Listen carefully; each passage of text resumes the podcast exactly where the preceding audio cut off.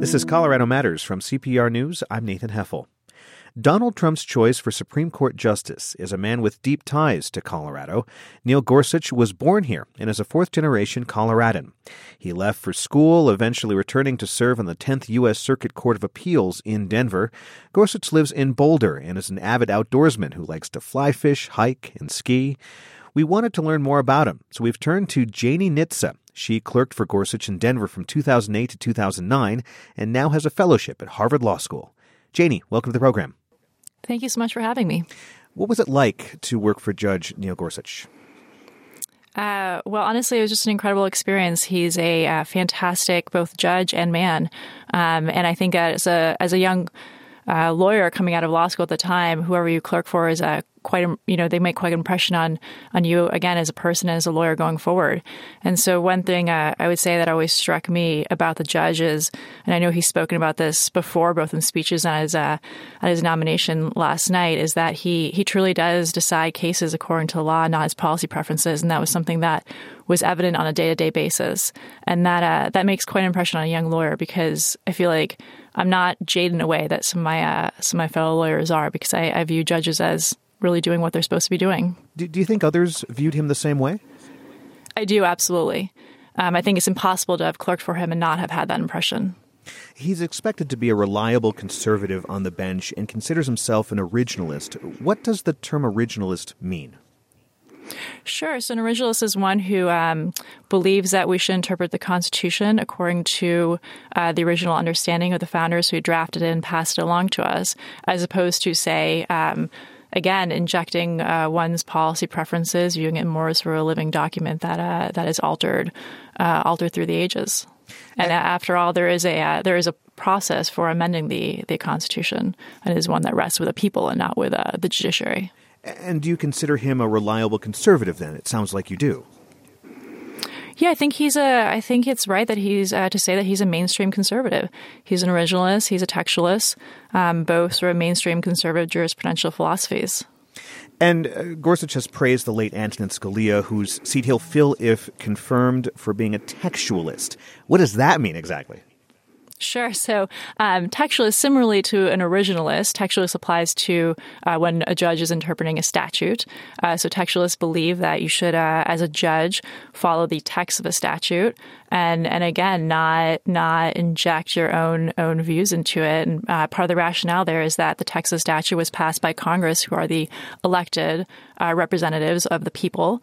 Um, the judiciary, of course, is is not uh, directly responsive to to the people, and so textualists believe that judges should should not uh, basically do politics by other means. So, is that something that Gorsuch will will abide by or follow that, that textualist view? Uh, and again, yes, he absolutely is an originalist and a textualist, and uh, he will carry that. I have no doubt he will carry that forward uh, if confirmed as an associate justice. What what was the relationship between the late judge and Anton Scalia? Yeah, so I know that they were um, they were friends. I believe that uh, the justice came out to fly fish in Colorado with the judge once, um, and uh, the judge has sent at this point, I believe, three clerks um, to, or at this point, I mean, it won't be more going forward, sadly. Um, uh, three clerks to clerk for Justice Scalia, and I think that that says something as well of what Justice Scalia thought of thought of the judge and thought highly of him to to have taken his clerks on. You're listening to Colorado Matters from CPR News. We're speaking with Janie Nitze. She clerked for President Trump's Supreme Court nominee, Judge Neil Gorsuch, from 2008 and 2009. She now has a fellowship at Harvard Law School. Uh, people often talk about Gorsuch's gift for writing. Uh, what is about his writing that, that stands out particularly to you? Sure. I think there's actually two things that stand out for me. One is it's it's an accessible form of writing. I think some judges write opinions that are accessible really largely to solely the, the sort of legal community, whereas a judge's opinions are accessible to lay persons as well. And I, I, I think um, I think that's a good thing because, after all, um, the people have to follow the law, um, everyone, and so understanding um, understanding the opinion is important. Uh, so one is accessibility, and two, I would say that there's there's sort of sparkling wit and humor uh, that comes through the opinions. I think that folks have rightly pointed out that he shares that with Justice Scalia. I, I want to talk about some of the cases uh, that the judge is known for. His Hobby Lobby decision made him a favorite with conservatives. Can you give us a brief idea of his ruling? Sure. So um, Judge Gorsuch joined um, opinion out of the Tenth Circuit that held that for-profit corporations uh, were uh, persons under what's called the Religious Freedom Restoration Act, which is a statute passed by Congress expanding protections for uh, religious adherents. Um, the uh, the case wound up in the Supreme Court, as um, many listeners will know, and the decision was affirmed by the Supreme Court. And and another decision uh, that also uh, people have looked at is is his decision on how much authority federal agencies should have is another reason uh, he was Trump's pick. Can you talk about that case with federal authority and, and the agencies and things like that? Sure. So that was a case. So basically, there's a doctrine out there called Chevron doctrine, and a series of cases that have followed, um, where the Supreme Court held that essentially the judiciary should defer to um, agency interpretations of of their authority. So agency interpretations of statutory authority that's granted to them. Um, the judge. Uh, criticize in a separate opinion. He, of course, follows Supreme Court precedent as a um, as an appellate judge, but in a separate opinion, he criticized this doctrine as sort of subversive of our constitutional framework, which, after all, has judges um, uh, interpreting statutes and, and and not sort of the executive branch, which are, of course, administrative agencies. Should there be concern from from people who may not her, uh, uh hold a, con- a, conservative view of, of of, of people on the Supreme Court, judges on the Supreme Court. Is there a concern there that people should be thinking about? Uh, I'm sorry, concern of concern of what? If you could repeat the question. Well, in terms of the the judge's decisions, uh, in terms of uh, maybe uh, how he feels on certain decisions, is it a concern for people who may not think that there should be such a strict uh, adherence to the Constitution in that sense? Um, I, I, apologize. I'm not sure I understand the the question. Um, he has a reverence for the Constitution. He follows the Constitution, which is our Charter of Liberties. Um, I'm not sure I understand I, what the concern would be with a justice who. Um, and who I follows think, that. And I think that's that's the answer that, that, that we're looking for. We we also want to talk about uh, his thoughts on euthanasia. Of course, Colorado has a law now that that is directly tied to that. What are his thoughts about that? So he has written a book on the topic. Um, I uh, I don't believe he's ever decided a case on it. Um, certainly not um, not my term. Um, but he he has made a case in a in a book that sort of stemmed out of his uh, PhD studies at Oxford, where he makes a case against um, laws permitting sort of doctor assisted uh, suicide. Right, and ultimately Gorsuch says he favors laws banning the practice, quote, uh, in his book, based on the idea that all human beings are intrinsically valuable and the intentional taking of human life by private persons is always wrong. Do you think that may have any bearing on how he may view abortion, for example? Look, I'm really not in a position to speak to that simply because, again, he, I, I don't believe he does decide any abortion cases um, while sitting uh, sitting on the Tenth Circuit. And, and, I think that while the book certainly espouses his uh, personal views, um, I, I, can't speak to how he would be as a jurist on the issue. Uh, I can say that he he does truly decide the cases that come before him um, on the basis of the Constitution and the law, and I, I, have no doubt that he would do that in any case, including ones in, uh, that involve abortion. Uh, and finally, what do you see as his relationship to the state of Colorado? we used to we used to joke as clerks that um, the, his true calling is the head of the Colorado uh, Tourist Board because he absolutely loves Colorado. Uh, we had a separate joke that he uh, wouldn't hire a clerk that he thought would enjoy Colorado. I mean, he absolutely adores it. Uh, we would go hiking with him, skiing with him. You know, the first question he would ask us on Monday mornings was, you know, where did you go skiing or where did you go hiking this weekend? Um, our, our, response was usually, you know, Judge, we were working. Um, are you still in touch with him then? Do you, do you still keep in contact? Yeah, he's an he's a wonderful mentor for all of his clerks and certainly for me. And so um, I check in with him every now and then. And certainly, if I ever um, you know uh, desire some career advice, he, he's actually the first person I call. And uh, I have to say that the first his first answer is always, um, you know, what can I do to help you? He's really sort of an enormously generous spirit. Janie, thanks so much for joining us. Of course, it was my pleasure. Thank you for having me. Janie Nitze clerked for President Trump's nominee for the Supreme Court, Neil Gorsuch, from 2008 to 2009. She's now a fellow and lecturer at Harvard Law School. This is Colorado Matters from CPR News.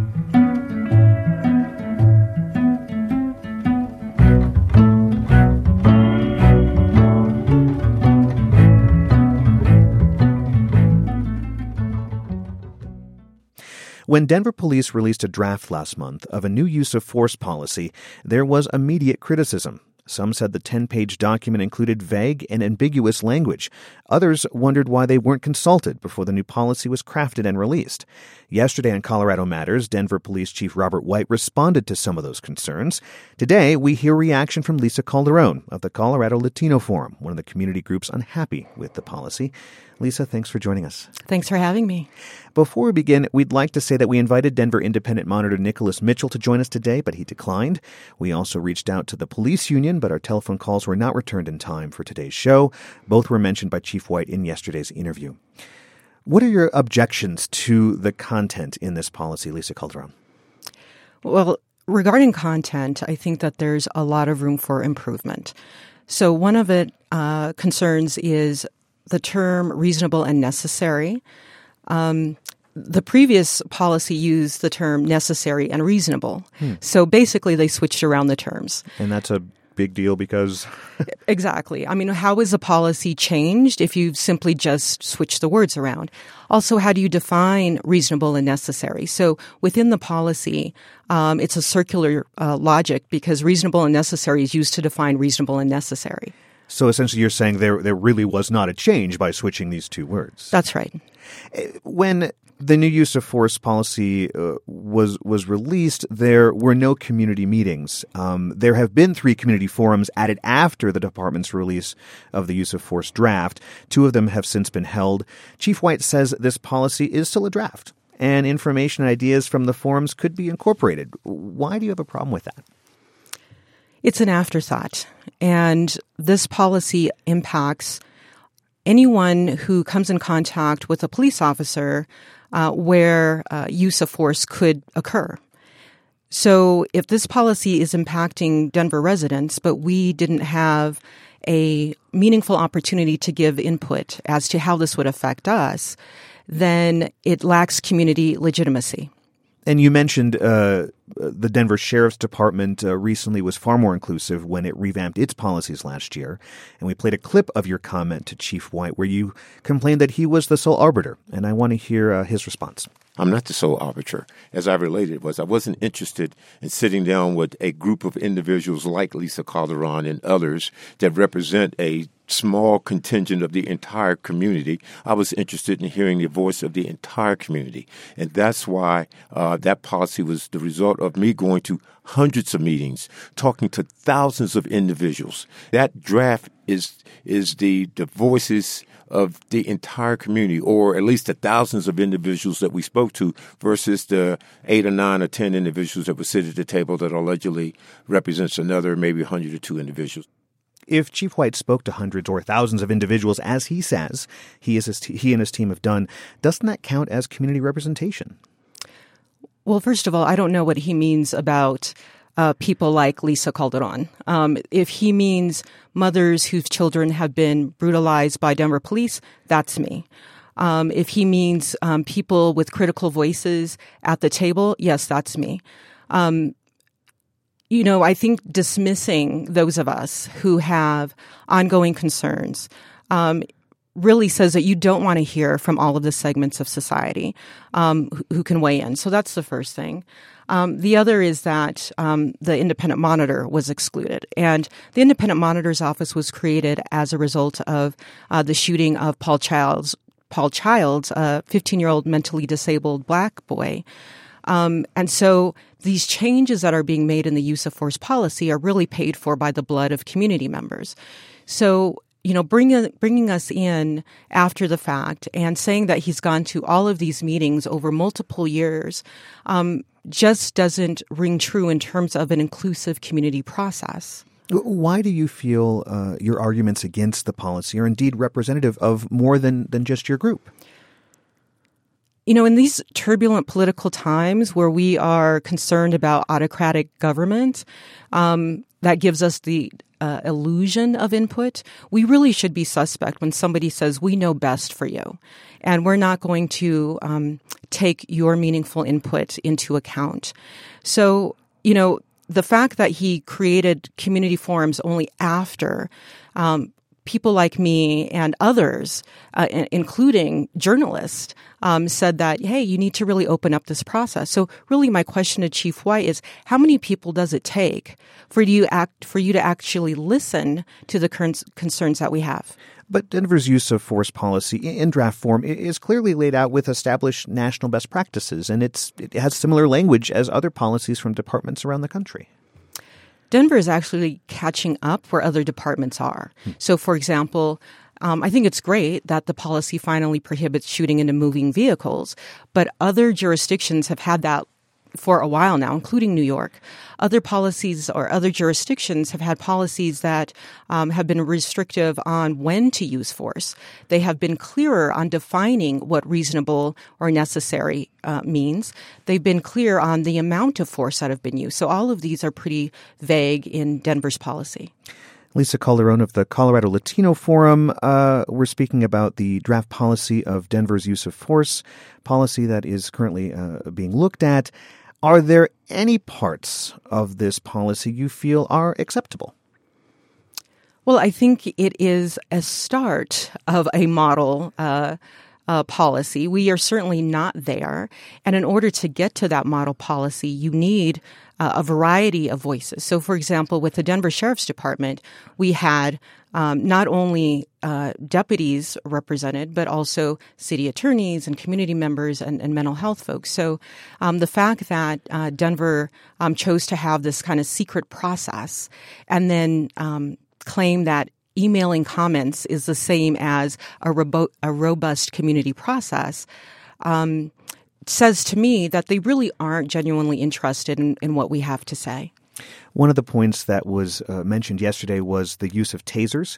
Denver's independent monitor Nick Mitchell has concerns about them as well, particularly that they don't show up in the new policy. And we asked Chief White about that the monitor looked at our original policy, which was 30 pages, uh, and actually kind of looking at looking at 21st, and everyone likes to use, uh, they like to remind me of the 21st century, the President Obama's 21st century task force when it's convenient for them. So obviously the monitor referred to it also. But that, that, that task force also recommended that policies need to be shortened and more concise. So that is the more concise policy as relates to philosophically what we're about. And all of those ancillary policies will speak to tasers and all the other weapons that officers have. So, if I heard him correctly, essentially there are all kinds of policies out there. This use of force uh, is kind of a, a, encompassing all of that, and then there'll be other policies that will be added kind of behind that. What What are your thoughts on that? Well, the Department of Justice came out uh, in its findings of the Baltimore Police Department, um, where Freddie Gray was killed, and said essentially you need to have a not only a concise policy but an inclusive and comprehensive one. And so officers shouldn't be going to different manuals um, to look at use of force in different pieces of um, documents. The other thing is the policy isn't just written for the police, it's also for the community. So if I have to go and look at seven or ten different documents just to understand what their taser policy is. Um, that leaves the policy lacking. And your group has been vocal in cases where police were investigated for possible excessive use of force. Denver's district attorney has not filed charges in those cases. Do you think this new policy will make clearer when charges should be filed? I don't think it answers that question. Um, I, our hope is that you know, use of force, excessive force, um, can be avoided. And I think this policy does emphasize de escalation. You know, that said, it doesn't say when officers will be held accountable. If the standard is still an officer reasonably fears for his life, um, that's all they have to say. And what happens when the civilian also reasonably feared for their life? Well, too bad. They'll, they'll, they're dead or they're seriously wounded and they have no recourse. At the conclusion of yesterday's interview, we asked Chief White what he wouldn't budge on with regards to the new policy, and we'll pose that question to you in regards to your concerns. As a citizen, what is so important that you won't budge on? We won't budge on a policy that impacts the public being created in secret. We will continue to push for uh, a working group to further examine this policy.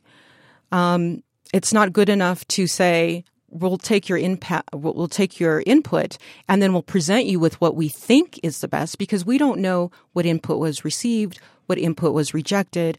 So we're going to continue to push for a transparent and accountable process. Lisa Calderon, thanks for joining us. Thank you. I appreciate it. Lisa Calderon is the co chair of the Colorado Latino Forum. She joined us in response to yesterday's appearance by Denver Police Chief Robert White to discuss the department's new use of force policy. You can listen and read a transcript from that interview on CPR.org. This is Colorado Matters from CPR News.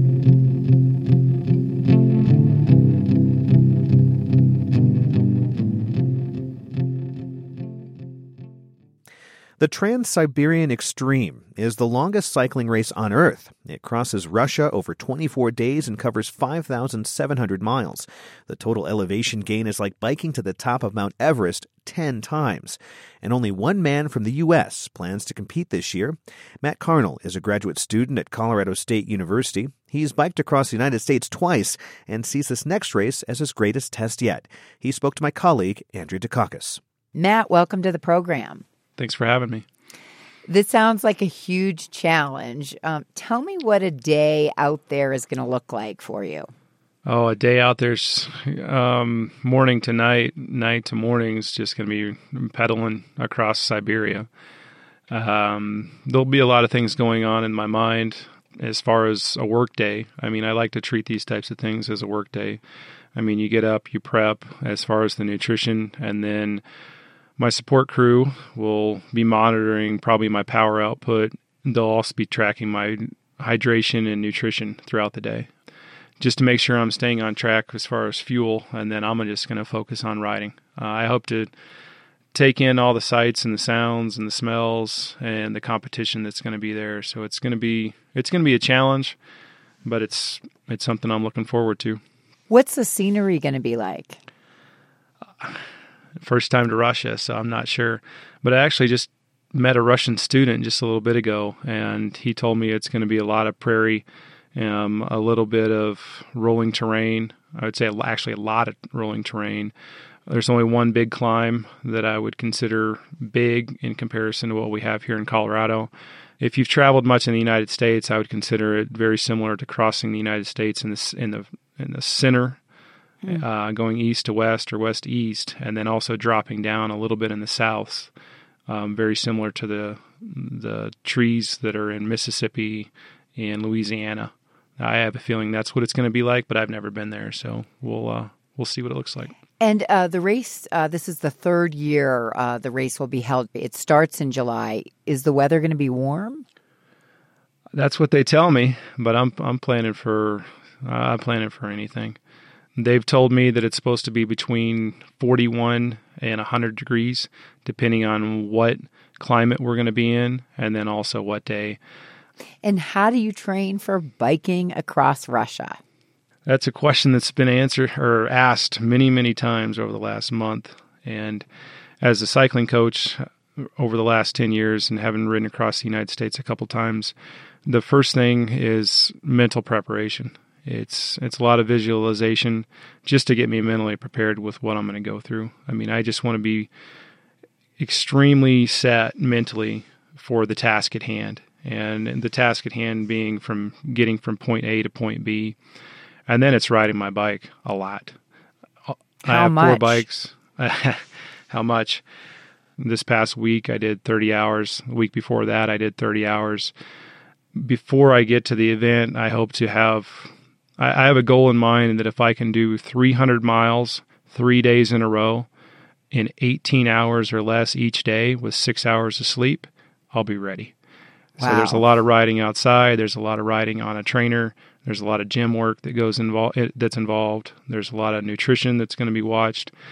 Being in exercise physiology, I'm looking at every single detail um, for the event because it really think I really think it comes down to two words with something like this. It's durability. Will my body stay together? And then it's efficiency. Is my body going to be efficient enough to fuel me through the stages? And did And you I- say um, being involved in exercise physiology is that what you're studying in school? Yes, ma'am. I just love experiencing this kind of stuff of taking your physical or your physicality to its limits, and that's what that's what really drives to me to these types of things. How did you first get involved in cycling? I've had nine surgeries, and after one of the surgeries on my knees, my uh, doctor told me I'd never do something again. And I took up cycling to strengthen my knees to run a sub three hour marathon. And after that, in 2001, just to prove that doctor that I could get back in the physical shape to do something, uh, I just took a hold of, or I'd say cycling took a hold of me and really never let go. Uh, after I bought that bike to start rehabbing the knee, I just really gravitated towards the bike. And when did you start to focus on it as a career?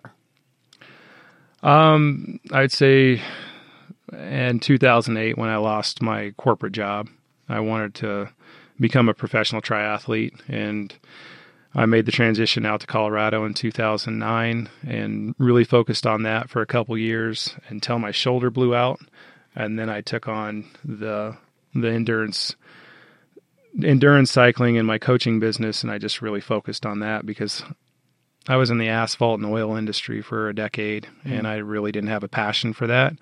And my passion lied outside in health and fitness, so it made a really good fit for me.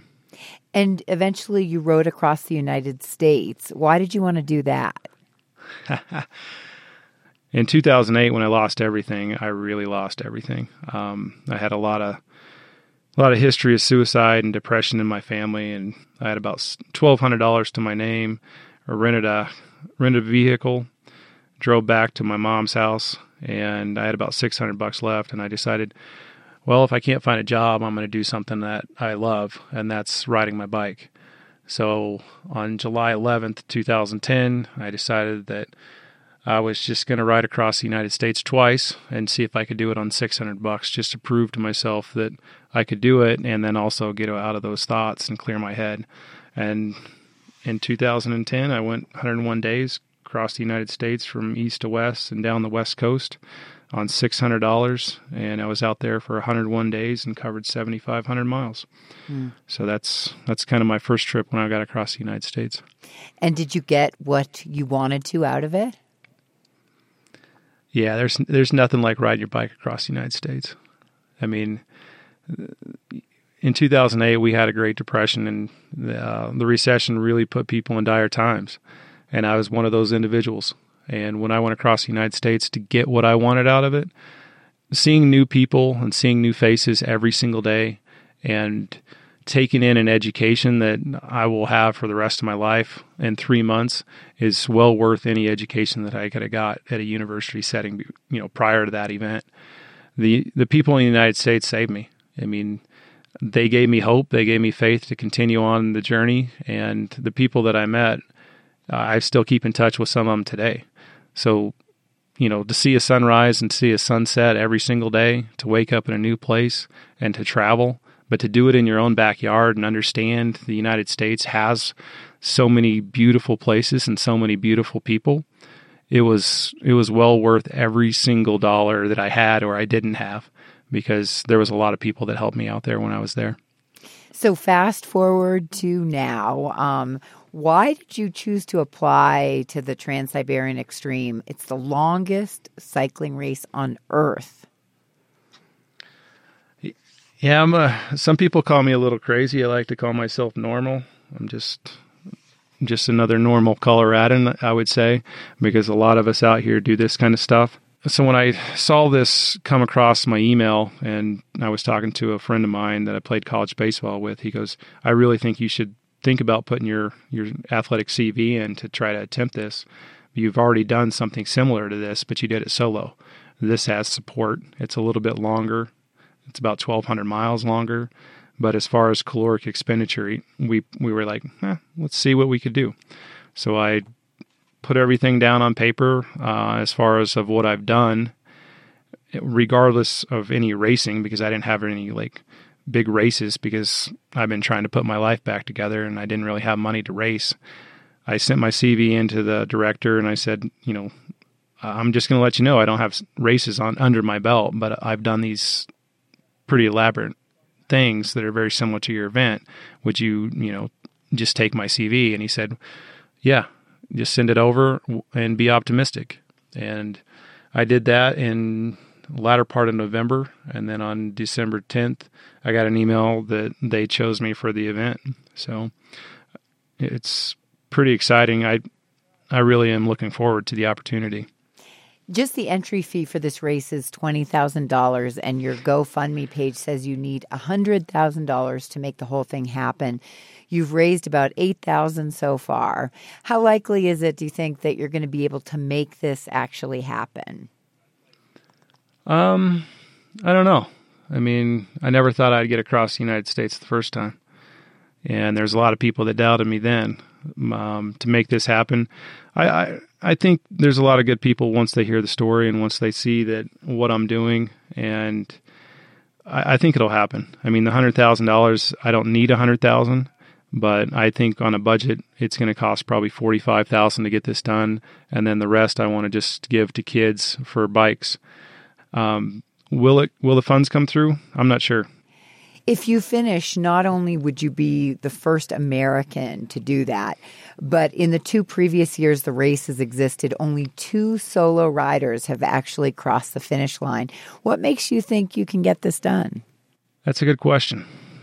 Um, I like to think I'm a little bit mentally tough um, to do this, considering what I've done. I mean, I've spent a lot of time by myself thinking about what it's going to take. When I want to do something, I'm going to set my mind and I'm going to get it done. I've always been the individual, whether it be in high school with stuff or college baseball or my job whenever I worked in corporate. I was the guy they go to to get things done. And I will do whatever it takes in my power to get across Russia on on two wheels. The only thing that's really going to stop me is if my body breaks down. That's where the durability comes in. I've got a lot of reasons why I want to do this, and the you know the reasons are probably tenfold. I mean, I I've got people that are battling cancer right now up in Omaha, Nebraska, that just got back from Germany from misdiagnosis, and he can't ride. But I rode with him in Colorado Springs once out to Lyman, and it was 150 miles. And I want to do that again with him. And I'm going to ride this for him. I'm going to ride this for my friends that have passed away. I'm only 37 years old, and I've had three baseball friends of mine pass. And, you know, I want to be able to inspire their children because they're not here to do so. And as long as I can, as long as my my body's able to do something, my mind's going to tell me to do it, and I'm going to go for this 100%. And if if the body breaks down, that's the only thing that's really going to back me out of this. So, Matt, are you in this to finish or to win? I don't do anything not to win. I mean, let's let's let's cut to the chase here. I mean, I, would love to win, and uh, just to finish in itself is going to be an accomplishment, considering the distance and considering I'd be the only American. However, I don't do anything uh, less than 100%. Uh, yeah, I want to be on the podium. I want to be able to represent the United States in another country, and I want to do it on the high end. I don't want to do anything that's going to bring anybody down, and I, I want to do it to show the world that American is is in ultra cycling, and you know, it's it's about having fun out there, but it's also eh, there is a competition. There is a race to be won, and if it's going to race, we're gonna we're gonna race it, and we're gonna train to win. Mm-hmm. Well, Matt, good luck to you. Yeah, thank you. And thanks so much for joining us. Yeah, thank you for your time. Matt Carnell is a graduate student and cycling coach in Fort Collins. He spoke to my colleague, Andrea Dukakis. He's the only man from the U.S. planning to compete in the Trans Siberian Extreme, the longest bike race in the world across Russia. It starts in July. This is the sound of a new profession for Jordan Temkin from Fort Collins.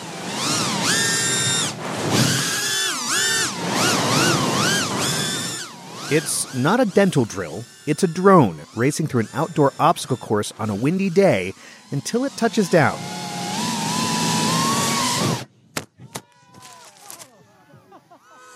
Temkin is among the first drone racers to collect a salary, train, and travel to competitions. That's thanks to his recent win in the inaugural Drone Racing League's championship, which was broadcast on ESPN. Welcome to the program. Thanks for having me. What do the drones you fly look like? You have one in front of us here. Can you describe what it looks like? Sure. It's uh, made of four propellers and and a couple motors. You know, it's pretty simple electronically. Uh, we like them because they're there's no mechanical moving objects like a helicopter. It's just all electronics, and you know, you just solder everything up and it flies. It's built for speed. I'm assuming. Yeah, exactly. What What does a drone race course look like? I mean, how does that work? Um, they can get pretty elaborate, you know, because we can now fly in the three dimensions. Yeah. You can really just do anything you want. You can just fly. And this thing is the size of basically about a hand, essentially, maybe a little bit bigger. It's not that large. No, no. This one's a small, you know, pocket sized. We call it a three inch. Uh, it's based on the propeller size. What we race generally is five inch. It's slightly larger. Um, you know, it's about a foot by a foot. And so you use goggles, video goggles, and so essentially that puts you in the driver's seat, essentially, of this drone. Describe that feeling. Um, it's it's absolutely amazing. So yeah, we have a little. It's a wireless security camera out front. You know, it's low tech, cheap, and we wear these uh, goggles that just feed that video right back to us. So it's it's just like you're sitting inside the drone. The video from the Drone Racing League Championship on ESPN, it's not online, uh, but there's a similar event uh, in the UK called iSeries Drone Racing, and this is a recent event. It's indoors with neon lights on the obstacles, and the drones have lights on them. Luke's still out in front. Yeah, Luke's got a comfortable lead, followed by Brett, and then Leo's finishing up in third. Oh, Oh, Brett is down. Brett is Brett has hit the tunnel. That's a big crash. He is not going to be happy about that. You can see from his reaction, he is not happy. So he's in third They're speaking about Two- racers Luke Bannister, Brett. Collins, and Leo Whitfield. It's a very fast paced thing with the announcers trying to keep up, and you've got four video screens that you're looking at. Is it like that in, in at these actual races that you do?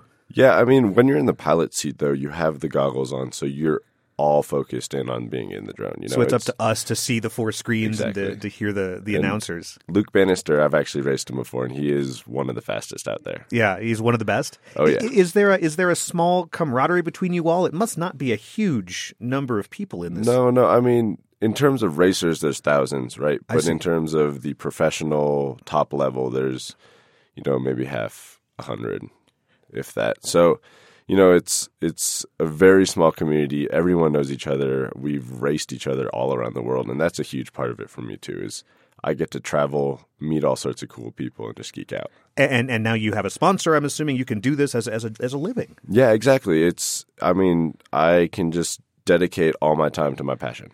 What does it uh, feel like for you as uh, the racer that people are watching your videos intently and seeing how you turn and how you fly and how do you go through these obstacles? You know, it's it's kind of odd for me to have it out in the public like that because I've never experienced that before. As a skier, you know, I've always done things for myself. I do it because I love it. And I mean, it still holds true, right? I still fly drones and race drones because I love to do so. But the more people we can show, the more people that we can get involved, the better. And and you're talking about how you don't. It's kind of weird having people see this. Mm-hmm. I, I understand you will sometimes drive out to beautiful places around mm-hmm. Colorado or, or in the Southwest and, and just fly the drone. Mm-hmm. What's that like? Do you put on the goggles as well when you do that? Yeah, yeah. So we call that freestyle flying, Okay. and it's you know when we're put in these machines, we can fulfill that dream that everyone has of I want to be Superman and I want to fly through the air. So now that we have this ability that didn't exist before, um, we just love going anywhere and everywhere and just showing the world what we can do. It's kind of like uh, like skating or you know those kind of extreme sports where you you go to a cool place and you make a video and say, "Hey guys, check out what I did." It's the same idea. So essentially, you're you're basically being the base jumper, but not actually having to put yourself in danger. Exactly. I lose a couple hundred bucks at the worst. What does it mean to be a professional drone racer? Is that something that will continue? Do you think? Is this kind of a, a test uh, for the new sport? yeah, it's just the beginning really. It's it only started let's say 2 years ago and it's really really just ramping up so quickly. And um yeah, it's it's just an incredible sport that hopefully more people get involved so it can get bigger and bigger. What's the community like in Fort Collins of, of drone racers? Is there a community up in Fort Collins? Yeah, there's absolutely a huge community. There's um, people all over the state, everywhere, racing every weekend. How fast do these drones go? Is it? Uh, I mean, is it? Tell me the speed. So this little one I have here Yeah. um, goes, let's say, 45. Uh, my racing drones that I, I race at other events, uh, we've clocked at over 100 miles an hour. Now is the desire to build drones that go faster and faster. Can they go faster and faster? Is there a point where well, that's it? That's the speed that you're going to get with this, this drone. Yeah, once you get to about 115, it's really hard to break that barrier just because aerodynamics get involved. But it's you know a part of it is they're so light they can go in one direction, turn around 180, and hairpin turn in a split second. You know, it's there's the acceleration is so little because there's little inertia. So they can just turn around and split. It's like watching a hummingbird. Yeah, and and when you hit the you know an obstacle, does the thing shatter? Are you out, or can you you know recover and, and fly again? Let's say like a race car who loses a tire. Uh, if you're lucky, you can recover. Mostly, it's the plastic propellers blow up on you, but they're they're built out of carbon fiber. Where they're designed to take a hit. And and finally, uh, since you started collecting a salary last month, it's a one year contract. Correct. If you don't win again this year, is it back to, to odd jobs or, or racing drones on the side, or what's what's the future? Um, for me, you know, I've always I used to freelance do freelance photography and stuff, so I've always kind of just followed my passion in terms of making money. So, you know, I'm still going to drone race. I'm going to do everything I can to keep doing this for the rest of my life. What do you think is the future of this sport? Um, well, DRL, uh, Drone Racing League on ESPN, I think is a step to the future. You know, it's showing the masses there's this cool new sport out there. Check it out. Um, you know, get involved. So that's one step, and I really do think it can one day be something like uh, F1 racing or NASCAR, right? Where you tune in on some weekend just to watch the racing. Jordan, thanks for being here. All right, thanks for having me. Jordan Temkin of Fort Collins is a drone racing league champion. We talked about the world of professional drone racing. See what it looks like racing from the pilot's point of view at cprnews.org. And finally, today, do you remember Cabin Creek? It's the Colorado ghost town that was for sale on Craigslist. It's off US 36 east of Denver in near Byers. My colleague Ryan Warner reported on it last summer. James Johnson owns the property now. His listing includes the old gas station, a cafe, RV park, private shooting range, and The old motel is about 2,000, 2,300 square feet. There's a little house that's about uh, 1,000 square feet, two bedroom, one bath. the town has been abandoned for decades, and there are rumors it's haunted. Johnson told KDVR television he wants to sell so he and his wife can retire. So we're ready to uh, get out of town even farther than this. Well, the town's owner, James Johnson, recently wrote on Facebook that the town has sold. He didn't release the name of the new owners, but wrote, quote, I can honestly say they're really amazing people. I believe they see the magic of this incredible place and will be a good fit and steward as I hand over the reins.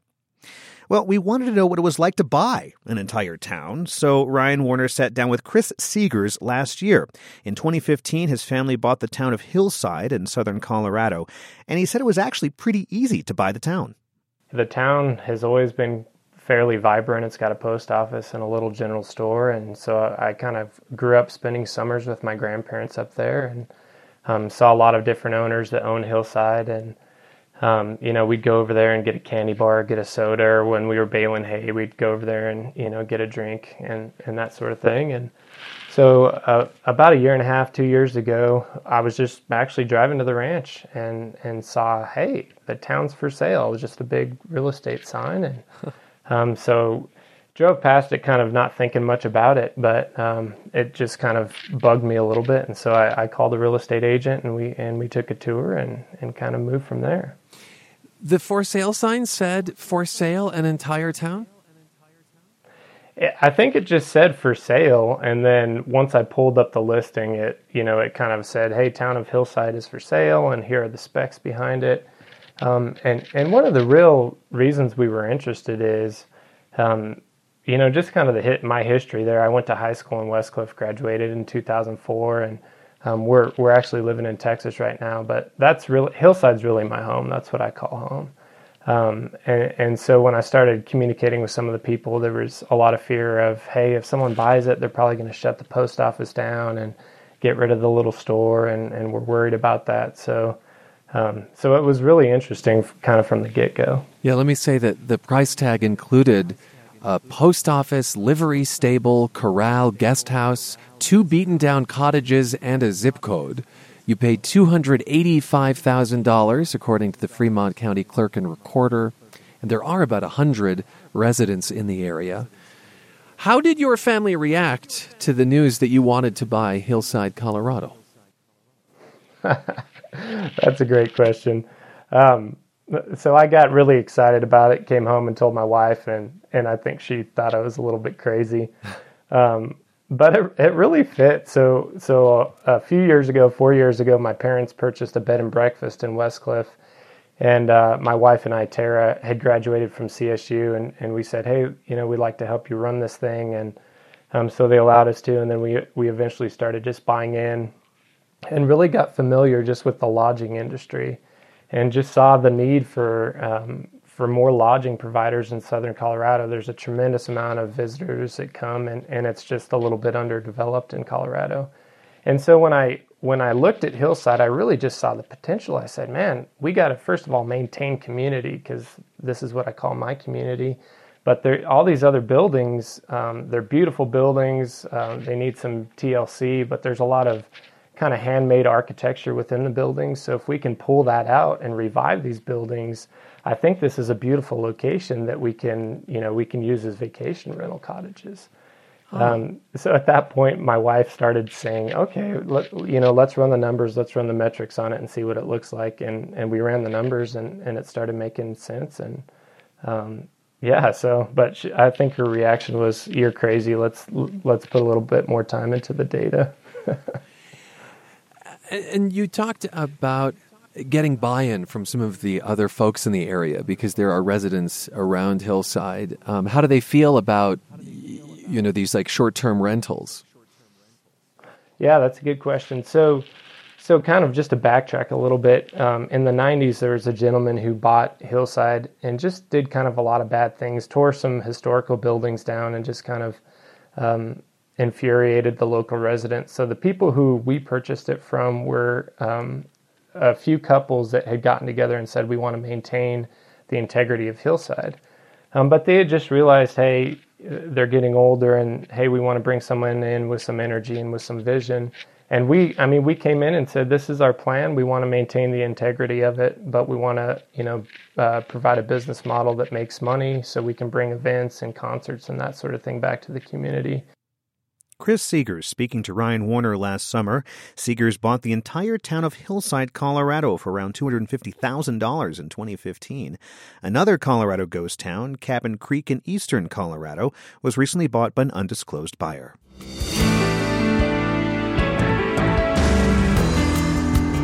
Our theme was written and performed by Kip Kuepper at Coupe Studios in Boulder. Follow us on Twitter at Colorado Matters and connect with us on Facebook, CPR News. I'm Nathan Neville. This is Colorado Matters from CPR News.